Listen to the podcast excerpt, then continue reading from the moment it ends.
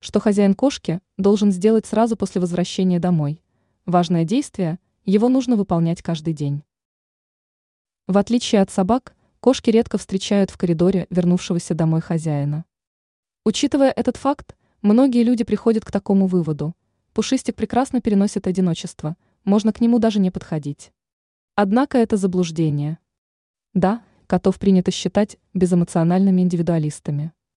И все же эти домашние животные – несмотря на свое отстраненное поведение, нуждаются в ежедневном общении с человеком.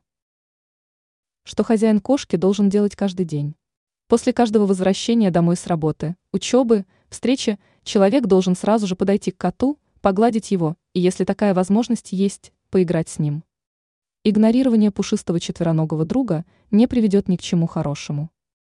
Даже флегматичным кошкам одиноко, когда они часами, а то и сутками, находятся в квартире одни. А если хозяин, вернувшийся домой, еще и не обращает на питомца никакого внимания, то для животного это серьезный удар. Обязательно взаимодействуйте с котом после каждой многочасовой разлуки.